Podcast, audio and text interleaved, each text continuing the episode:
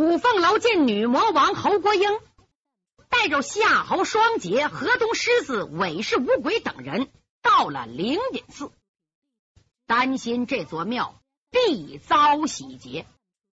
侯国英真在庙内伤害众僧，我绝不能坐视不管。这时，就听庙内咚咚咚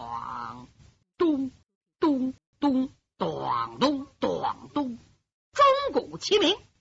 再看庙里边，知客僧、门头僧、火头僧、监院等大小僧人都来到大雄宝殿前。由广亮简单的说了几句：“今天。”有锦衣卫总督大人到寺院，大家小心待命。这些和尚是以诵经拜佛为主，练武者不太多，但是对“锦衣卫”这三个字可都知道。这些人杀人如麻，到哪儿哪儿要倒霉。闹不好，我们今天都得到极乐世界报道去。只见广亮一打手势，众僧人立刻列闪在东边，低头核实，静观事态发展。这个时候，老方丈瑞雪到了。只见侯国英神情潇洒，面带微笑，轻挥铁扇。在大雄宝殿台阶下等候多时，知客僧赶紧给引荐。方丈，这位是总督大人。大人，这是寺中老方丈。高僧瑞雪，眼皮没抬，眼观鼻，鼻观口，口问心，目不斜视，双手合十。阿弥陀佛。他心里可烦呐，暗想：侯国英本是群差女子，非要龙法包金，男不男女不女的，实在可恶。这侯国英也真能耐，昨天晚上在大牢内和五凤楼交手，白白折腾半夜，全城搜捕又扑空了。到魏银平的闺房查看。也没有人，五凤楼到底上哪儿去了呢？忽然想起来，五凤楼用的是五凤朝阳刀，这把宝刀是灵隐寺镇庙之宝，竟落到五凤楼之手，嗯，说明他们有勾搭，五凤楼也可能藏在庙内。我到灵隐寺。来个一箭双雕，一要宝刀，二抓人，两样皆无。哼，我就叫他们死。随后，他又放了他师娘河东狮子，给赔礼道歉。别看昨天晚上我把你老绑上，这是给魏银平看呐。您千万别生气，先歇着。天亮，我领您到灵隐寺逛逛。天光大亮。韦氏五鬼到了，这五个小子是奉了魏忠贤之命，帮助侯国英，一是制服江南官员，归顺九千岁魏忠贤；更主要的，三月初十到凤阳皇陵刺杀五皇子朱由检。侯国英深知韦氏五鬼的厉害，带在身旁也是向灵隐寺方丈。示威，又因为要到庙上去廖家准备，吃罢早饭，他领人直奔灵隐寺。这个杀人如麻的女魔头，本意是洗劫古刹，脸上不动声色，叫小僧人通禀老方丈，他不着急不着慌，悠闲自在等着观看古刹建筑、古柏苍松和碑文。当他看见瑞雪长老到了，唰，合上铁扇，抱拳施礼。本都侯国英拜见老方丈。哦，弥陀佛，总督大人光临庙宇，贫僧有失远迎。大人至此有何指教？啊，本都久闻方丈乃得道高僧，特来拜见。灵隐寺在海内外久享盛名，我既到杭州，哪能不拜佛呢？既然如此，大人请进殿内。方丈让侯国英进大殿，二十多名锦衣卫也都进了。侯国英装模作样的点了三炷香，插在香炉内，有小僧人给他当当当敲了三声磬。嗯，老方丈啊，灵隐寺果然名不虚传，宝刹庄严肃穆，殿堂金碧辉煌。香火不断，又有大师护庙，啊，这多亏八方施主施舍，不断修福，非老僧功劳。哦，下官到这儿也不能空手，留点香资。来呀！话音刚落，只见两个锦衣卫士走进大雄宝殿，他们每人手里。拖着一个大托盘来到里边，单腿点地。侯国英一挥手，大鬼尾之远一晃身形，唰，一个阴山鬼影的奇妙身法，来到两个锦衣卫士中间，两只手捧抓住蒙在托盘上的红铃子，猛然唰一抖手，再看这两个红铃子就在大殿上空转起来。哈，好看，像两朵红云飘飘摇摇的，就像那二人转演员耍手绢一个网花，唰，手绢在空中飞旋，太漂亮了。那个手绢飞起来容易啊，因为是双层八角形，八角镶着花边，分量重，能飞起来。这单层的又是铃子，非常薄，飞起来可太难了。那可是武术里软中硬的功夫。大鬼韦志远故意露两手吓唬吓唬老方丈。你别看老方丈眼皮没了，早知道，嘴没说，心里合计：雕虫小技。你不用在我面前显示，我知道你是谁。你是韦氏五鬼。哎呀，这五个魔鬼怎么也当了鹰犬了呢？他们到了江南，江南的百姓要遭劫呀！这韦氏五鬼一向独往独来，心狠手黑，又是采花阴贼，害得黄花幼女有夫之妇无其数啊！江湖上侠客义士记起公愤，为了维护武林正义，大家联手抓他们弟兄。后来。被魏忠贤收到青阳宫，因为宫中美色丽质很多，美貌宫女无数，供他们享乐，他们就成了魏忠贤贴身护卫，出入朝野。可在江湖上作案太多了，轻易不敢出京。这次是为了刺杀皇上玉帝，才把他派出来的。他们的师傅可是江湖上两大恶人。鬼王司古寒，师母阴寒月，这两个凶神有特别护短，又特别狠。大鬼韦志远生怕别人不知道是司古寒、阴寒月的徒弟，故意的露一手，把两块红绫子扔出去，在空中飞了半天，一伸胳膊，本儿又接在手里，往旁一闪身。老方丈，请看。这份礼你中意吗？说着，一指托盘。方丈瑞雪理都没理。五凤楼在如来座底下小洞内看得清清楚楚。哎呀，好重的礼物啊！什么礼物啊？一个托盘上有两封上等龙涎香，还有一串光滑夺目的念珠。念珠是。上等合浦珠传承，颜色大小完全相同。珠子分大小，七分为珠，八分为宝。这串珠子叫宝珠。在当时没有人工养殖珍珠，这串珠子可值了银子了。另一个托盘里是十只二十四两一锭的金元宝。呀哈，这侯国英真下了本钱了。我看老方丈怎么办？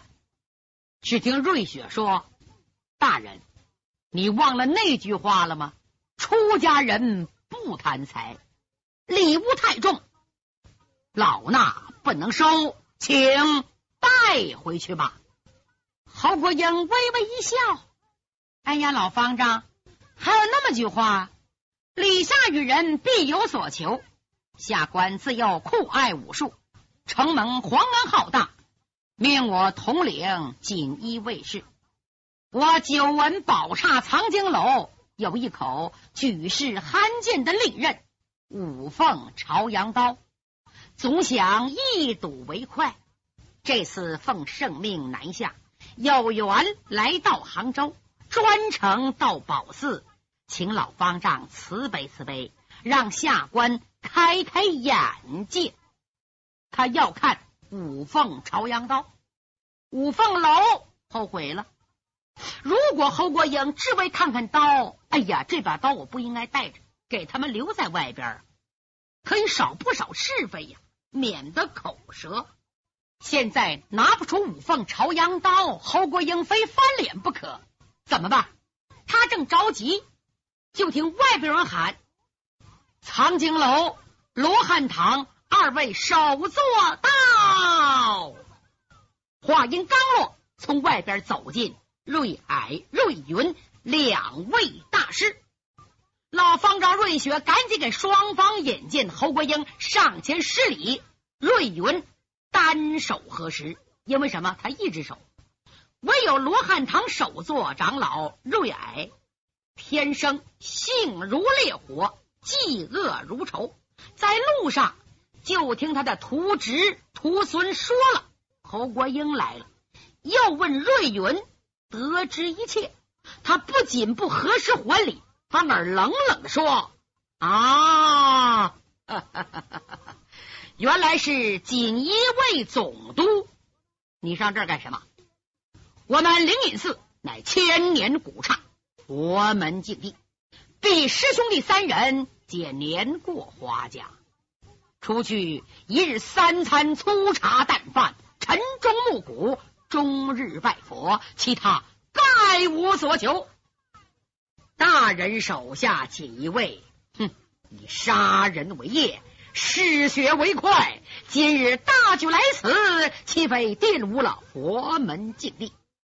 此等礼物，我佛不收，请元丰收回。所有锦衣卫士一律退出四万。这几句话把五凤楼可急坏了，心想：大师哎。你说话也太不留余地了，这不等于火上浇油，一触即燃吗？果然，瑞霭大师话音未落，大鬼尾之远阴森森的怪笑：“ 老秃驴，你好大的火气！我家大人身为皇宫大内的副总管，九千岁的副手，锦衣卫的总督。”当朝大员，他好心好意前来拜佛，你竟敢出言顶撞！我看你是活腻歪了。他一翻手，把两块红绫子变在一起。只见他右手左翻右翻，嘟，把两块绫子竟卷成一条棍，唰，奔瑞霭大师太阳穴扫过去。你别看是绫子卷啊。那就看力道如何，扫上就是个窟窿。五凤楼不由得心里一惊啊！哎呀，韦志远真不愧是一代凶心鬼王的大徒弟，就凭这一手数一成棍的内家功夫，就不是十年二十年可练成的。但是那瑞霭大师乃灵隐寺罗汉堂首座，功夫。高深莫测，就看他原地没动，陡然左腕硬向大鬼的脉门扣去。嗨！大鬼如不撤回来，不等扫中瑞霭，自己的脉门必然被扣住。再看韦世远，手腕唰啦一翻，闪开瑞矮大师的一扣，然后布棍竟像条蛇一样，那个金丝缠腕，嗨，奔大师的左腕缠来。大师变扣为掌，打，呜，向大鬼的左肋拍去。韦志远刚想换招，侯国英唰抖身躯举扇子来到切近，左手指弹开大鬼的布棍，右手扇哎压在瑞霭大师的手面上。他这一下子把两个人的招数化解了，所有在场之人无不大吃一惊，连瑞霭大师也被他这一手给镇住了。他认为自己和大鬼是半斤八两，侯国英一招破两式，必定是一心二用。若非功力超过我们俩，绝对办不到。其实这件事儿，只有五凤楼看明白了。侯国英这是哗众取宠的巧招，因为大鬼是他的部下，时刻看着眼色行事。侯国英往前一近身，他就明白了。不用顾大鬼，侯国英只要用这扇子一压瑞霭大师的手掌就够了。然后侯国英厉声喝道：“韦志远，大胆！佛门禁地，再容尔等动物，还不给我退下！”是属下该死。侯国英转过身来，老方丈，下官专程拜佛。就是为了瞻仰瞻仰那口威震武林的五凤朝阳刀，请老方丈慈悲。说罢，又深施一躬。五凤楼暗暗为老方丈着急呀！哎呀，怎么办呢？你怎么说呀？瑞雪心里明白，侯国英到这，一是为查对五凤楼和五凤朝阳刀的渊源。他深知势难两全，就是把宝刀拿出来让侯国英看，零点四也脱不了关系，反而这宝刀要落到侯国英之手，他能给我吗？如果宝刀落在他的手里，岂不是为虎添翼，反助恶人？所以宁为玉碎，不为瓦全，才把宝刀赠给了五凤楼。如今叫侯国英再三追问，便说：“大人来的不凑巧，三日前呐，这把刀被人借走了。哎，累大人空跑一趟，老衲甚为抱歉。”侯国英以看刀为名，想逼老方丈供出五凤楼的落脚之处，好收回五凤朝阳刀。据为己有，不料老方丈竟然一口说出刀被人借走了，好像一点儿也不怕受牵连似的。嗯嗯，五凤朝阳刀乃灵隐寺镇寺之宝，怎么能轻易借给外人呢？但不知谁有这么大的面子啊？啊，弥陀佛！若是常人。老衲岂能将镇庙之宝轻易外借？但借刀者，那两江巡抚公子五凤楼，他父亲是天子之师，封疆大臣，两省的最高父母官武伯衡武大人。武公子来接，老衲岂敢不接？换句话说，要是大人你早来三天，张口要借宝刀一用，老衲照样不敢违抗啊！啊！侯国英不由得一愣，他怎么也想不到老方丈能说的这样，四面见方，八面见线哟，这个老东西挺滑呀！他侯国英还真抓不住一点把柄。五凤楼暗暗叫好，嘿，真是姜是老的辣，勾葱白子长啊！天大一场祸事，竟被老方丈几句话给化解了。说得好，看你侯国英还有什么话说？不料侯国英微微一愣，突然他笑了。哎，看来我是没缘呐。下官忙忙碌碌，幸喜今日得闲，向老方丈讨顿斋饭，总可以吧？随后一指那礼物，这些东西。这是香资，望方丈收下。说着，不容分说，一挥手，你们都给我退下。五鬼率众退出寺外。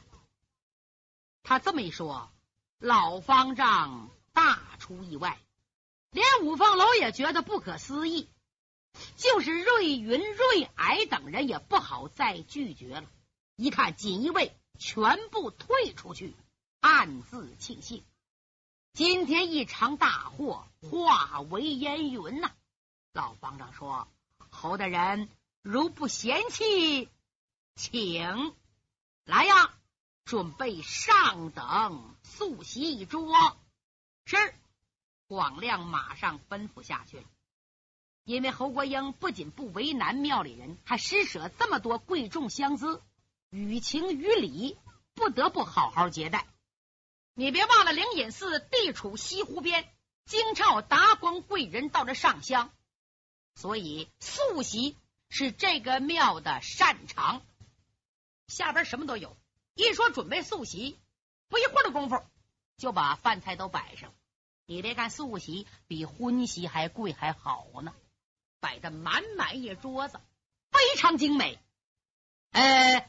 侯大人请，老方丈请，请三位老僧亲自相陪。侯国英也好像很高兴。